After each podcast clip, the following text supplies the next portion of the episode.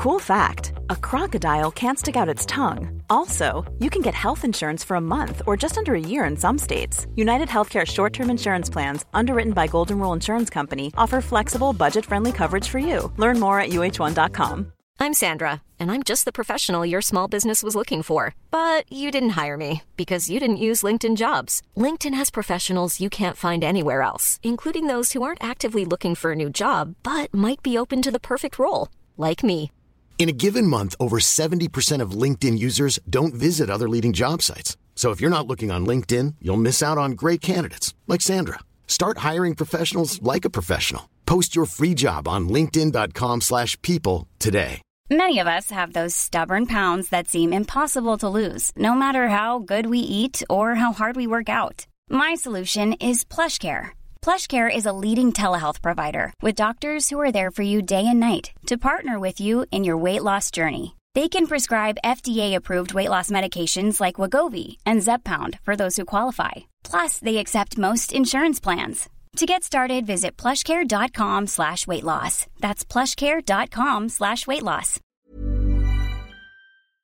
Hi, this is just a little content warning that this episode of A Rational Fear will cover issues of sexual assault. This podcast is supported in part by the Bertha Foundation. Hello, Lewis. Hello, Daniel. How are you? I'm well. I want to say a big thank you to new and returning Patreon supporters. We've had Patreon supporters that have gone away and have come back, which is really exciting news for everyone. I can understand the first part. The second part is a real mystery. I know. A big thank you to Gus McNall, Danny Reed and Pete Lawler, who have all joined up in Patreon this week. Big thank you to everyone. How are you, Lewis? You okay? Oh, I'm all right, Dan. I mean, it's been a bit of a week. That's why we're here. We'll kick off. I'm recording my end of A Rational Fear on the land of the Tharawal. Sovereignty was never ceded. We need a treaty. Let's start the show. A Rational Fear contains naughty words like Brexit, Canberra, fair cum, and Section 40. A Rational Fear recommends listening by immature audiences. Tonight, Attorney General Christian Porter has heard rumours that he's taking a short leave of absence but doesn't know any specifics. And Channel 7 casts Schapelle Corby in Dancing With The Stars because Mark Chopper Reid was unavailable. And the UN chief demands Australia ends its deadly addiction to coal by 2030. In response, Scott Morrison broke into the UN chief's house, stole his VHS recorder and sold it for a lump of the good stuff. It's the 5th of March 2021 and no journalist has ever asked me about this podcast. This is A Rational Fear. A Rational Fear!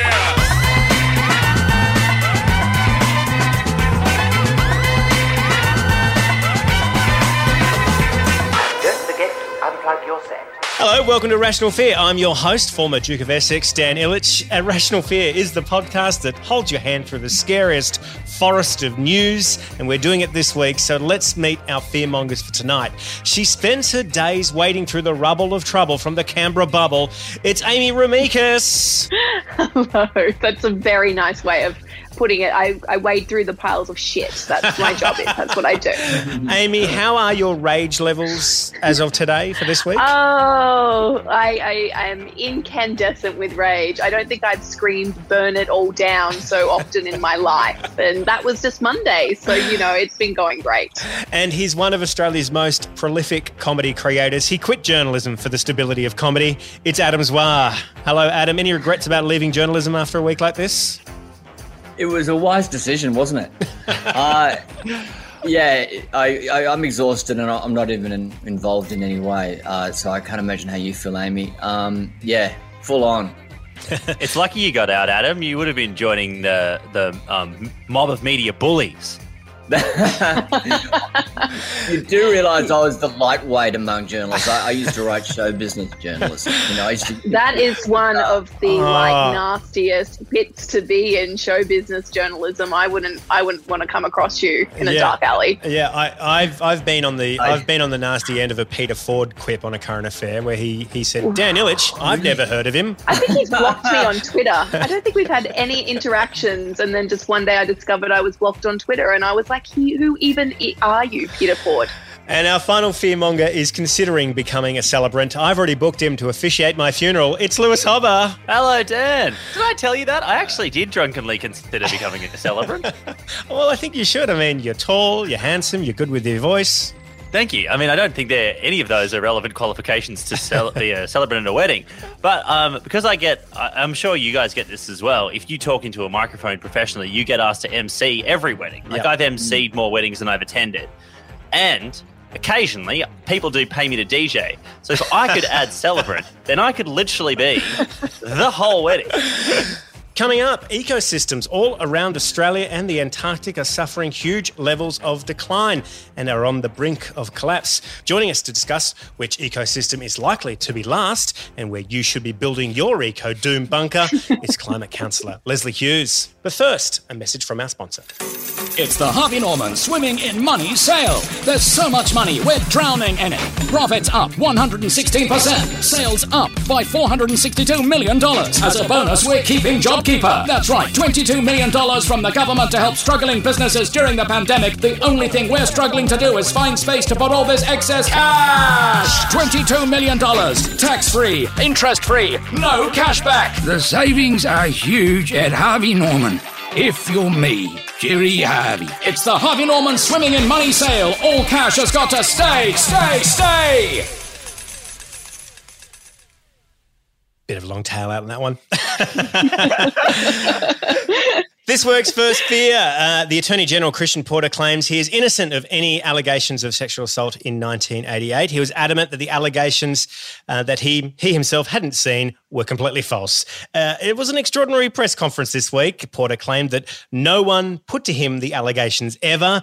I think what he meant to say was, I hadn't seen or heard anyone putting the allegations to me, because if the Attorney General knew how to read his emails or pick up a phone from the hundreds of journalists trying to put the allegations to him, then maybe he would have. He also had the gall to suggest that the media were trying to, quote, ruin his life, forgetting that someone's life was literally ruined. Worst of all, consequences for Porter is that he would have to step down from politics and go to work in a law firm for 4 times the money that he's on now. It's a bit like Schrodinger's career. Inside is a box and you're not quite sure whether the career is alive or dead, and the only way to find out is if you open the box. But no way. No one wanted to open that box, not even a series of successive prime ministers. The AG's job is very important to him. After all, the twice-divorced Porter only has his job. It's not like he can quit to spend more time with his families because they don't want to be near him. It was a very, very strange press conference indeed. Fearmongers, what were your strangest moments from this remarkable presser? Amy, let's start with you. I mean, it does have to be said straight up that he does absolutely deny it even happened at all, that there was any sort of consensual relationship between him and the complainant, and he just says it hasn't happened at all. And I have to put that out there for legal reasons, because this is a live legal issue. He has already said that he is trawling through social media and news stories and the like for defamation. So he denies everything. The most extraordinary part of the press conference for me, apart from some random memory of a bowl of prawns that he mentioned he remembered from the 1988 period in question from the complainant, was that he basically said that he would be, if this was independently investigated or if there was an independent inquiry, he would be the first person in history to have to disprove something that never happened.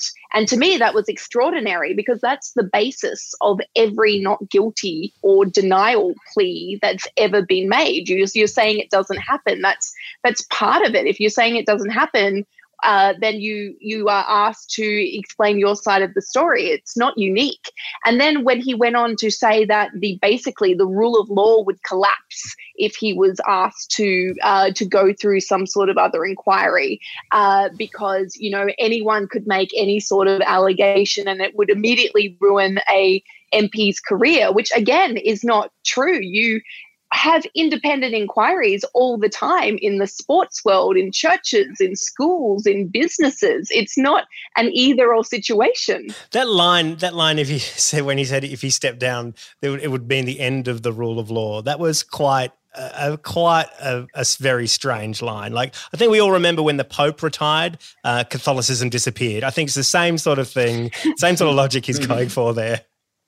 It is wild that he sort of had this like vision that if a man is ever actually, or a politician is ever actually convicted of a sex crime, the next day it's the Thunderdome. Well, true, yes. But like that's the other point though, is that we're not even talking convictions. This is not going to a criminal court. It can't. The complainant has passed away. They passed away before they made an official complaint. They withdrew it before their death. There was never any formal interview process. The police literally cannot investigate this. There is no way that they can. So this is never going to a criminal court. The only way you have to test whether he is fit to sit in the ministry is an independent inquiry, which has to be called by the Prime Minister. And he's not even being asked to resign. He's just basically being asked to maybe step aside while this inquiry is carried out, which is something that happens all the time. It's extraordinary that we've now reached these peaks of just, it's going to burn down democracy and the rule of law if we look into this any further. And the fact that the government is just picking up that line and running with it, and the Prime Minister is pretending to be a passive bystander. He's like, oh, well, you know, the police have had their say, there's nothing I can do, and people believe it, is extraordinary to me. It's such a passing of the buck again of all kinds of responsibility. Like this is exactly the ScoMo playbook. It's like, it's not my problem. It's somebody else's problem. It's not our problem. It's not our fault. It's not my responsibility. It's just continually passing the buck. 7:30s, Laura Tingle made a point that back in the olden days that some people had shame and that politicians would resign that over the slightest smell of impropriety. I think one of the ones that sticks out to my mind was Peter Reith. Like having a massive scandal around Peter Reith's telecard card, which was his telecom card that he gave to his son, that his son racked up $40,000 or $50,000 worth of phone calls on. I don't even know how you could do that. And that almost brought down the government. But like nowadays, politicians are just sticking around. They're just sticking to their guns and toughening out until they pass through. What do you think is driving this trend? Going back to, times when people just resigned over almost nothing. There was a resignation because someone took a Paddington Bear toy into Australia without declaring it and paying tax. There was a resignation because an MP he imported a colour television and he put down that it was a black and white television, so he didn't pay the proper amount of tax on that. And he resigned over that. Like it's just, we've gone from that to a point where we have had sports riots and we've had, questions over Angus Taylor's involvement in certain other projects. Then we've had bullying allegations during the Liberal Party leadership spills, like the many, many Liberal Party leadership spills. Then we've had the handling of the Brittany Higgins allegations. And now we have a rape allegation, and we've still got a Prime Minister saying, I don't hold a hose or an inquiry. It's just insane to me. I think I don't hold a hose is going to be the meme of his tenure. That will be the symbol of his entire Prime Ministership. Adam, what do you think about that? I agree. I remember there was a time when people resigned. I think they probably started, they stopped resigning around 2017, 2018. I remember... I think so. Barnaby Joyce, he left the leadership of the Liberal Party, of the National Party in 2018. I think that was the last resignation I can remember. Really, Al Franken, who was the senator, I remember it. That was 2017. There was a rumor, there was an accusation that he forced a woman to kiss him, and then he demanded an investigation into himself. And I think 7 other women came forward, and so he resigned. Right now you've got Andrew Cuomo. He's not going anywhere. 3 women have come out accusing him of sexual harassment. Trudeau, 3 times he was photographed in blackface. Attorney General of Virginia, Mark Herring, blackface again. All those people are holding firm. And I think it's, we can blame Trump, but I think it actually goes back to Boris Johnson when there was a number of scandals that he was involved in that just didn't touch the sides with him. It's something about those guys that just... They just huge hide, don't care what you think. kind of love the fight. You know, Boris Johnson had multiple affairs. He doesn't admit to how many children he's got. Well, that's a great start. That is. I don't hold a penis, mate. That is or a condom. Apparently, it's totally fine. Yeah. It's obfuscation right there. There was an article in Nine Papers today that said ScoMo praised Porter's gutsy performance. Is ScoMo the world's most powerful drama teacher, Adam Zwar? Yeah, he takes the acting really seriously because as we know, he was a child actor in the Vicks ads back in the day, and do people know this, that he was a child actor in a Vicks Vapor Drops ad when in the 70s and 80s? I didn't know that.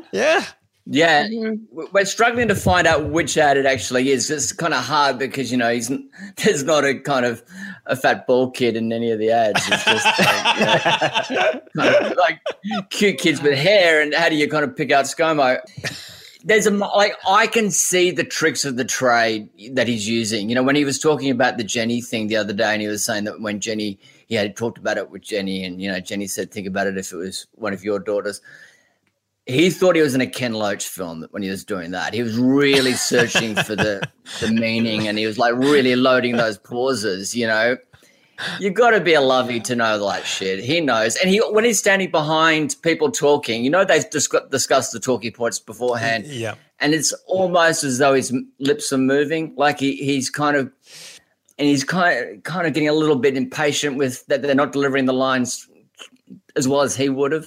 And, he kind of does. He in his smirky, horrible way, he's a strong performer, whether you like him or not. He kind of just he holds up. He keeps holding up despite the evidence being against him all the time. Well, that performance, I think that he does with the pauses, it's very reminiscent of a genuinely angry dad when you're a child. Like, I think when you're getting told off by a dad, and he yells at you, and then there's a silence, that grabs you as everyone remembers that.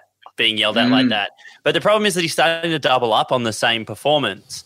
So there was this one where he did that performance. He was like, "Come on, this." And then there was the exact thing from a year ago where he does the same performance, but the point of the performance a year ago was that he's yelling at journalists because he's like, "There's problems all over the place. Women are getting raped and we're not listening to them." And you're like, these performances are really now clashing. Yeah. That's not the tone we need for this particular point of view right now. Well, you get other takes, don't you? You get another take if you don't get it right. Lighten it up, Scott. One more. Well, I love what you're doing. We've got that one.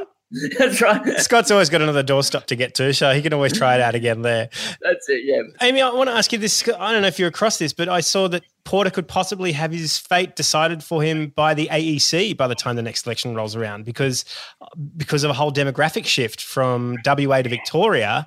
The AEC is planning on abolishing Porter's seat of Pearce.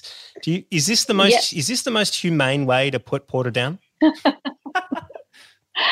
I don't know about that. It is a very live issue for WA politics at the moment, whether, Porter's seat will exist. And it's going to be very interesting from a purely political viewpoint of how much political capital he still has in the WA branches, because usually when this sort of stuff happens is the heavyweights get to move into somebody else's safe seat and that person ends up resigning. So you see those battles happen, kind of everywhere. I mean, Labor went through one in Victoria when Melbourne had a whole bunch of, reselections in terms of where the boundaries were going and that sort of thing. There was a lot of shuffling around and who got to go where. Craig Kelly's now an independent. Hughes is looking pretty attractive. Maybe Porter could be put in for Hughes. I think he'll probably stay in WA. There was some talk at the time that he might want Julie Bishop's old seat and that he was making a move for that even back then because it's a much safer seat than his is. But it really is going to depend on how the next couple of weeks /months play out. And when you're talking about Morrison's performance, and I refuse to call him ScoMo because that is a nickname he gave himself. It is a marketing name.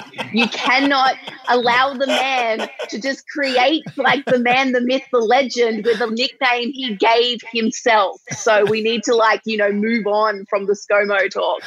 But he performs mostly for the televisions, and those pauses are for the grabs. He just wants the TVs to have a neat cut of him saying his very profound statement, cut one, cut two, boom. That's all anybody hears from the Prime Minister, and everyone moves on. Because I think if we remember about politics, one of the key rules is that you don't want people thinking about politics, because if you think about politics, you'll begin to pay attention to what the government's doing. And if you're doing that, you will probably vote them out. He doesn't want you thinking about it. He wants you just ignoring it, going, oh, that's just a Canberra Parliament bubble thing. Move on. How about them Sharkies?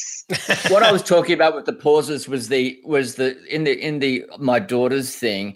He was trying to tap into an emotional place there to show us that he was human, and in doing so, just looked worse than normal. I thought he was actually trying to go a little bit too far. And being a child actor, as we know with all child actors, they don't develop into proper actors. They retain, they're just like really two-dimensional kind of truths that they search for, and it's on the nose. I imagine if we ever go back and find that Vicks ad, it'll just be some kid coughing desperately and a young ScoMo going, I don't hold a Vicks, mate. A rational fear. That's a matter for the Queensland Government. I mean, that's a matter for the Premier. That's a matter that I'll raise with other Premiers and Chief Ministers. That's really a question to the Premier. That's a matter I'm happy to take up with the other Premiers and Chief Ministers. A rational fear. Let's move on to our second fear this week. As mentioned at the top of the show, there's a new wildcard entry for Dancing with the Stars, Schapelle Corby, which makes me ask the question, have TV producers run out of genuine Australian stars now? Fearmongers, are we going to call Schapelle a star here? Who else should be given a crack at Dancing with the Stars? I've got a small list. Ned Kelly, George Pell, Martin Bryant. Martin Bryant's still alive. He'd be, we could get him on Dancing with the Stars. Ooh. I like Schapelle on Dancing with the Stars, but I think it should be kind of like a 90s rave. Like, she should just throw down 3 pills and then the episode goes for 12 hours. And we just see how long she can shuffle for. This is really sad for NIDA graduates, I've always thought. I thought NIDA graduates graduating NIDA now have to go and commit some extremely drastic crimes overseas so they can get cast on these shows. Like, let's remember, though, Pauline Hanson was a star on this show after she had, got out of jail, after she was, wrongly convicted or expunged or whatever they ended up saying there. And before she was back in politics, we ran out of stars a very, very long time ago. I mean, I think we went through whoever was in Neighbours and Home and Away that wasn't a Hemsworth. And then I think maybe they dug up some people from Better Homes and Gardens. Then they went through some The Block contestants. And then they were like, oh, who else? Who's coming out of jail now? Pauline Hanson, come on down. Yeah, but the reality TV pipeline now is just kind of like an Escher sketch where you try to walk out of maths and you accidentally walk onto The Block. And then when you leave, all of a sudden you're on X Factor and you're never leave. You're in Bachelor in Paradise, and then you're stuck in that island and you find yourself in Survivor, and then you're just all like, put out a raft somewhere, and it's I'm a celebrity, get me out of here, and it's this never-ending Dante circle of reality TV. What about the cast of Insiders? Phil Curry on Dancing with the Stars, David Maher. I would pay to watch that, actually. I would pay Amy Remeikis on Dancing with the Stars. There you go. Yeah. Oh, yeah, absolutely. I would, probably drop some really unfortunate swear word and then just get voted off and then just go straight into my next reality TV show. And you're all dancing with your mobile phones? You're watching your mobile phones? Yeah, yeah, I am. I'm just all like, do you see what the fuck they've done? That would be all of my routines. Adam, you're an executive producer of many TV shows. Is this is it appealing to you to cast Schapelle in something? Do you know what? I saw SAS Australia. I watched that with interest. It's the only Channel 7 show I think I've watched in the last decade. I really liked it. And Schapelle, I was very skeptical of when she came on, but she was so lovely. She's a very sensitive, nice person. That's how she came across anyway. And she won me over. I was actually a little bit moved when she got voted out. I mean, she was terrible at SAS. She shouldn't be anywhere near she shouldn't be running 10 kilometres with a backpack on. And, no one should. No. And she was okay. So she's not going to be any good at dancing. She'll be voted off in the first week, but, you know, she'll be sweet about it and take some money. I definitely think it was her brother who did it. A Rational Fear. This is A Rational Fear. Turning now to a topic close to this podcast's heart, the end of the world. A groundbreaking report has just been released to say that 19 ecosystems around Australia are at major threat of collapse. That is, they are deteriorated so badly they are unlikely to recover, a bit like my older brother's hairline. It's never coming back, and I feel like I'm next. One of the authors of the report and longtime friend of the show is Professor Leslie Hughes. Leslie joins us now. Thank you, Professor Hughes, for joining us. Hi, Dan. Great to be here. So 19 ecosystems doesn't sound like a lot, but when you see it mapped out across the continent the way that the report has it, it feels like the whole of Australia is in peril, is it imminent collapse period? Well, in some cases, yes. The ecosystems, as you can see on the map in the paper, go from right at the northern tip right down through the continent, right from east to west, and then down to Antarctica. They're spread out all over the place. Some of them are ecosystems that are really well known, like the Great Barrier Reef, and others will be ones that most people haven't heard of, but they're all in trouble. The ones that people haven't heard of, do they need some kind of PR campaign? Is that something that we can help out with? Yes, I guess so. I mean, some of them aren't quite as spectacular as the Great Barrier Reef or the Murray-Darling Basin, but they're all in trouble. They all have species that are disappearing. They all provide services to our health and well-being. In some cases, they've been in trouble for a very long time, whereas in other cases, the evidence of decline has been quite rapid and quite recent. Where are the ones that the evidence of decline has been rapid? Like, what are the ones that have kind of, you know, fallen over pretty quickly? Well, we've seen things, well, coming back to the Great Barrier Reef, you know, in the last 5 years, we've had 3 major bleaching events from underwater heat waves, and that's resulted in about 50% of loss of all of the corals on the Great Barrier Reef. If you think about a reef system, you can see it from space. It's more than 2,000 kilometres long, and we've lost half the corals. That's a pretty major event, and it's actually happened, you know, in geological time very, very rapidly.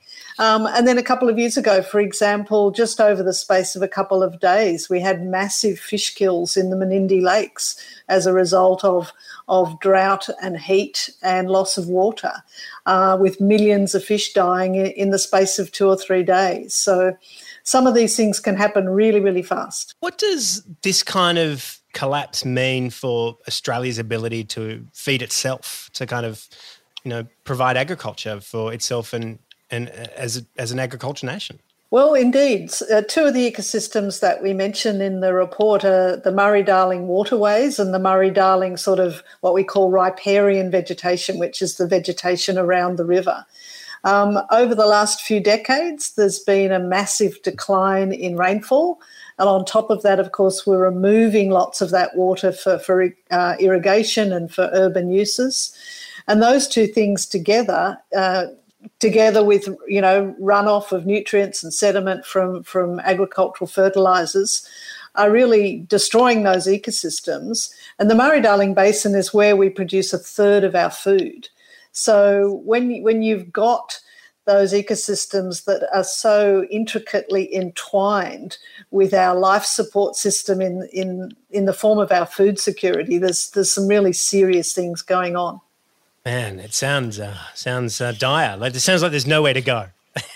Is there any positive to look at it? Can we eat the fish from the Menindee Lakes, or can we take the bleached coral and use it to decorate Byron Bay Airbnbs?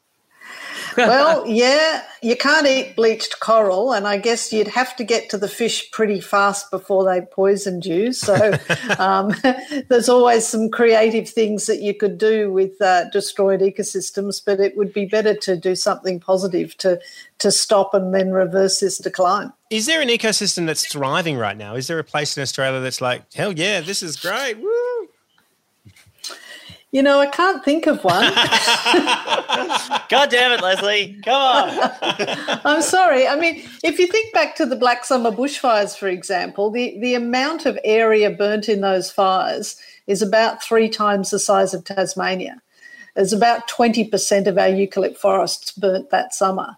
So, you know, that's just the East Coast and a bit of Western Australia. I was just saying, I'm in Jervis Bay right now and we've been driving up and down the south coast, and for hundreds and hundreds and hundreds of kilometres, it is just recovering forests. And it's so stark to drive through these places that I remember seeing on the news a year ago, thinking, wow, like this is just so epic, the amount of bushland that was burned over that summer. And it's only kind of recovering now. And I'm just thinking about all the wildlife that has gone missing, particularly over that strange, dark period.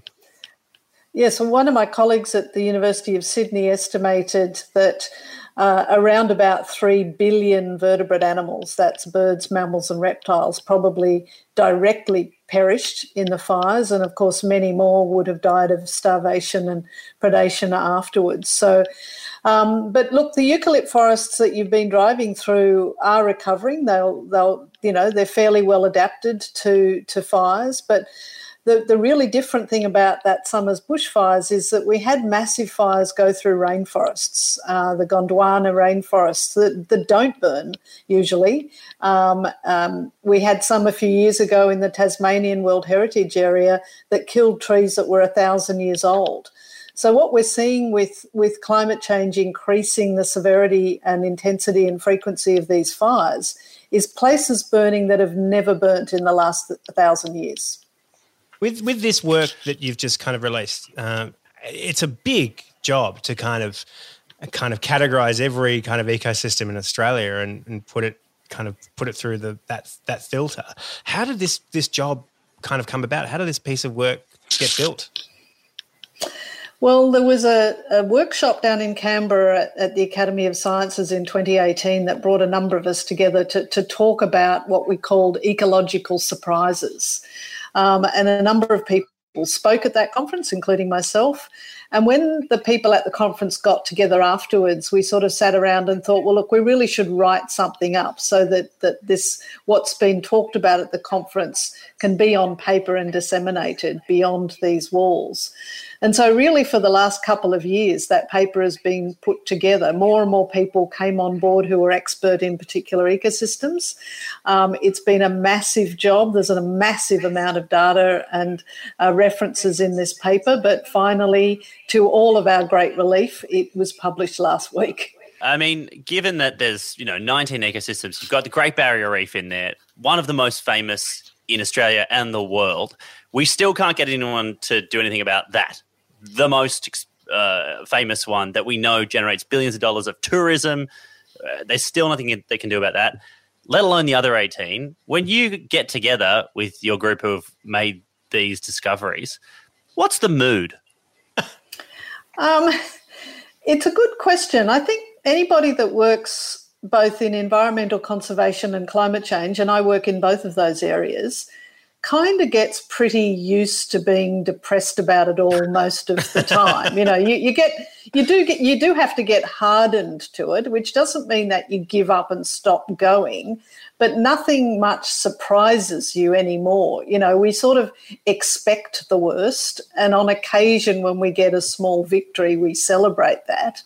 But generally they are small and fleeting victories against a backdrop of really extraordinary loss. But, I mean, the alternative is to just crawl under your doona and ignore it and hope that it all goes away or gets better, and really that's not really an option for most of us. I'm glad it's not an option for you, Leslie. That's great. It's great. My doona gets a lot of work. You last time we hung out was in Paris at the climate talks. You are a representative on the Intergovernmental Panel for Climate Change. We're heading into COP26 in Glasgow. First of all, what is COP26 going to look like in this kind of pandemic situation that we've got? Is it going to be face to face? Look, we don't know. I mean, I guess with the vaccine rollout, especially in places like the UK, which seems to be going pretty well, I think we would hope that it would be at least partially face-to-face. Of course, the Glasgow meeting was supposed to happen last year and didn't happen at all. So there's another year down the track and emissions keep going up. I think one of the really major things that will be different about this year, whether it's in person or not, is the fact that Joe Biden's administration has put climate change front and centre. So that's given an enormous boost of hope going forward. And I think that the atmosphere in Glasgow this year will be very different to what it might have been last year under the Trump administration. So whether it's in person or not, that's a really important difference. And I don't want to kind of put you on the spot here, but what do you think Australia is going to take to Glasgow? Do you think Australia is going to be a better actor than it has been at previous conferences of parties? Well, look, you've just been talking earlier in the podcast about this government's ability to just sort of solder on unchanged, regardless of extraordinary scandal. The government's attitude to climate change is also an extraordinary scandal, but they've proved thus far to be able to sort of tough out all sorts of things. So my prediction would be is we'll go to Glasgow with no further level of ambition than we took to Paris, despite all evidence that that is not enough. I'd love to be surprised by that. Like even with Europe and the UK starting to think about financial penalties for and tariffs on high carbon countries, do you think that'll change what we take to Glasgow at all? Well, it might do. In fact, I think that's probably the only thing that will turn this government around to being a better player in this space. You know, if places like the EU and the US start to impose carbon tariffs on countries like Australia who are not pulling their weight, then we will have to change because we are so reliant for our economy on our trade.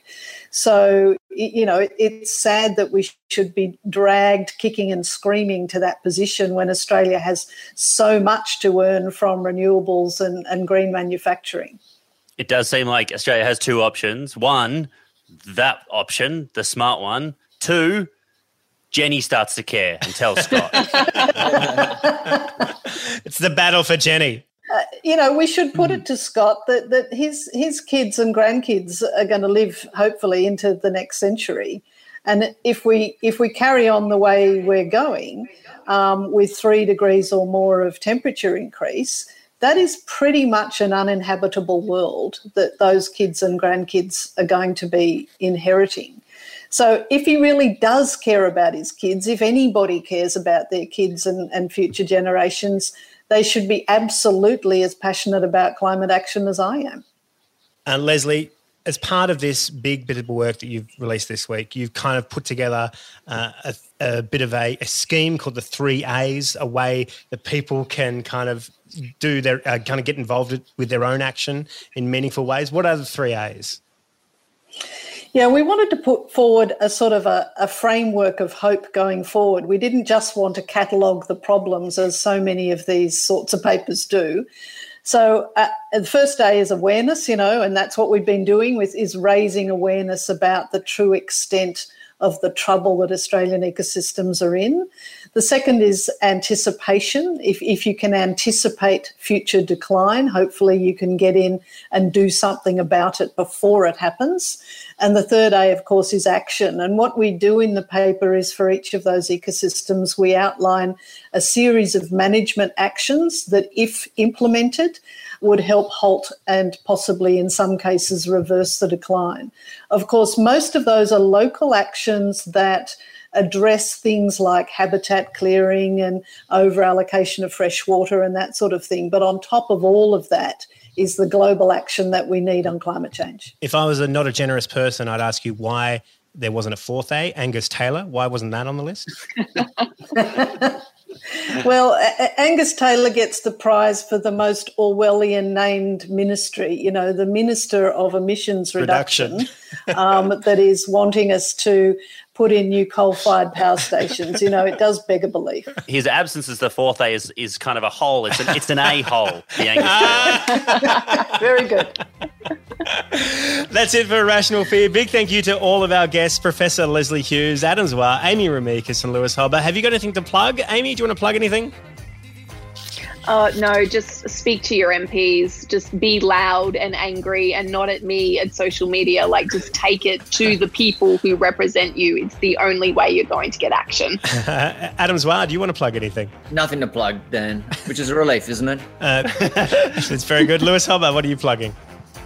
Nothing, Dan. No, this is the huge. Still doing the radio show. You can listen if you like, but, you know. No big deal. Leslie Hughes, do you have anything to plug? I'd like to plug the Climate Council, which is working very hard now in our 8th year to inform the Australian public about climate change. And for kids who are listening to this, ask your parents about what the Climate Council is and how it was formed. It was this incredible story over a 2-week period where one government department got shut down and the Climate Council came together with a whole bunch of public donations, and it was absolutely remarkable. Very inspiring stuff. Amy, on a personal note, thank you for your hard work this week. It's been so fun watching you on Twitter and heartening to see you at the coalface of such a very difficult story and helping all of us on Twitter in particular channel our rage as to what was going on. So thank you. Oh, thank you for listening. Big thanks to Road Mikes, the Bertha Foundation, our Patreon supporters, Jacob Round on the Tapanyaki Timeline, Rupert Dagas for his incredible voice, Killian David, Pete and all the Discord crew. Until next week, there's always something to be scared of. Good night. Planning for your next trip? Elevate your travel style with Quince. Quince has all the jet-setting essentials you'll want for your next getaway, like European linen, premium luggage options, buttery soft Italian leather bags, and so much more. And is all priced at 50 to 80% less than similar brands. Plus, Quince only works with factories that use safe and ethical manufacturing practices. Pack your bags with high-quality essentials you'll be wearing for vacations to come with Quince. Go to quince.com/pack for free shipping and 365-day returns.